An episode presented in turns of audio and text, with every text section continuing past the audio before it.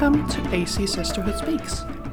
I am your host, Six Keys, and today we're very excited to be joined by Eivor herself, Cecilie Stenspil. Hey, Sisterhood. Hugs from Copenhagen and me.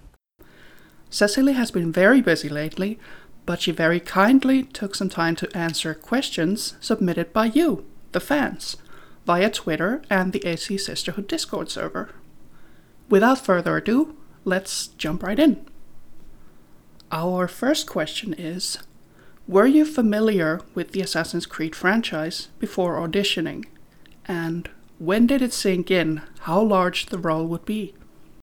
Um, I were familiar with the Assassin's Creed fan- franchise, but I'm not a gamer at all. So, so I, I, I, I didn't know the game very much, only from hearsay. You know, only that I knew that a lot of people were were playing it, and it's been such a great pleasure to find out the amount of fan base there is around the game, and and also to find out how how, how many people that have been playing the character Eivor through this weird corona times and, and really get some to go on a, a cyberspace holiday with Eivor instead of going away from home. So it's been a real treat getting to know this this world of of video games. It's been a new thingy. So hopefully I'll get to play the game more because it's it's really it's it's been such a a treat seeing her come to life and seeing the the um, wonderful and amazing work all the technicians have done around her in the in the game. So so now I know it, and I'm such in awe of the of the Assassin's Creed guys. May asks, "What is a deceptively difficult thing about acting for video games? Like, what do most people assume is simple but is actually challenging?" Um, I think it's heaps of fun acting for video games. But uh, uh, one of the challenging and also great things about it is that you have to imagine everything because because uh, I was f- one of the first ones to put the smallest sound in the game. So Eivor is, is kind of the lead voice, and then everyone else interacts with her in the game. So it's kind of speaking into oblivions because you don't have any co actors. So it's kind of challenging to imagine everything, but I really enjoy imagining and I using my imaginations imagination. So so so together with Thor Bishopric, who is the voice uh, director, and also with Darby McDevitt, who is amazing, uh, we created the character and we uh, slowly walked into the world of Valhalla together. Avion asks, what was some of the inspiration and research you drew upon for the character of Eivor? The inspiration from the for the character, of course, comes from the creative team behind the game.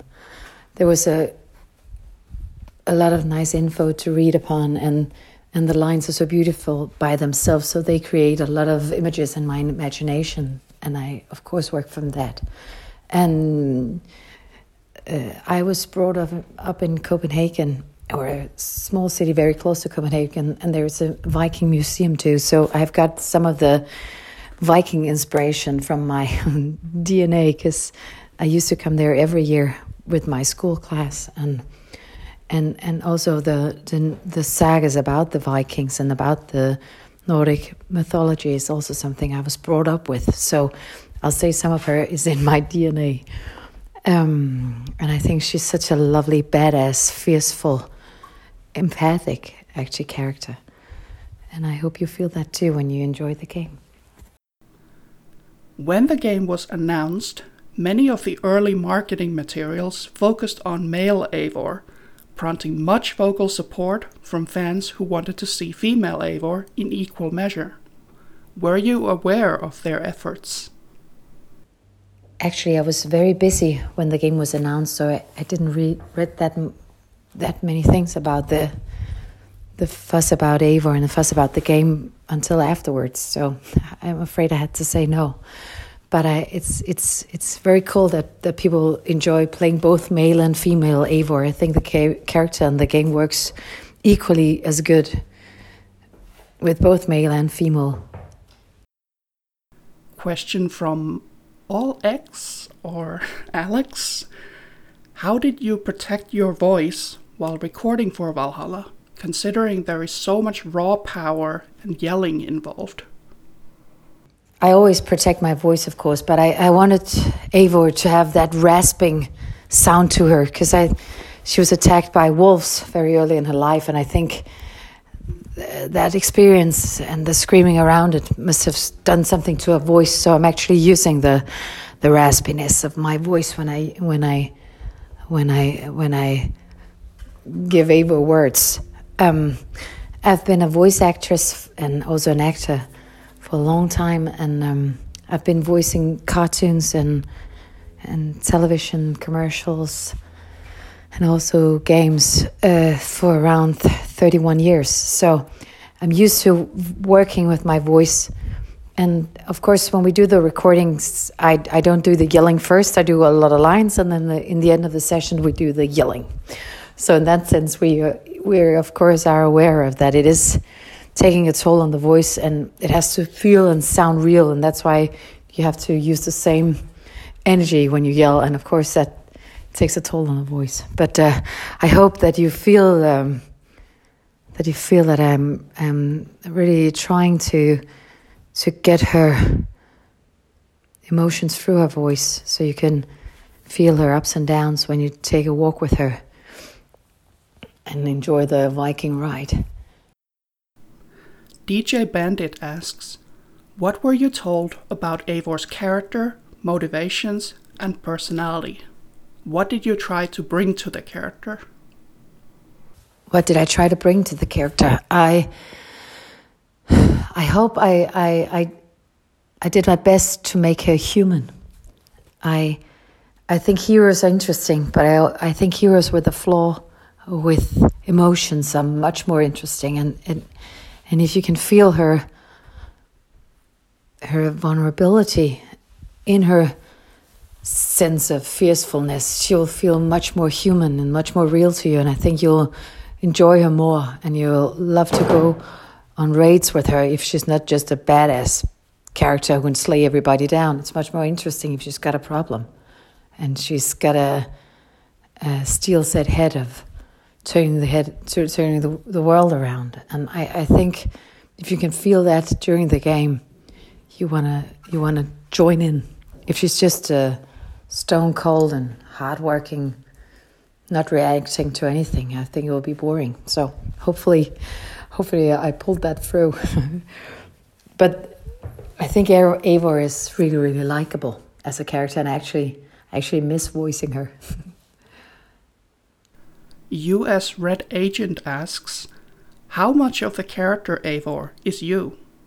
Do you share any similarities or differences with her personality?" Um, uh, of course, Eivor is me because it's my voice, but we don't have that many similarities, even though she looks like me a bit, and we also talk the same way. But I can assure you, I don't slay anybody over in the mall, and I'm actually quite polite too. But I think I, perhaps if we share anything, it could be perhaps our, our, our very dry humor.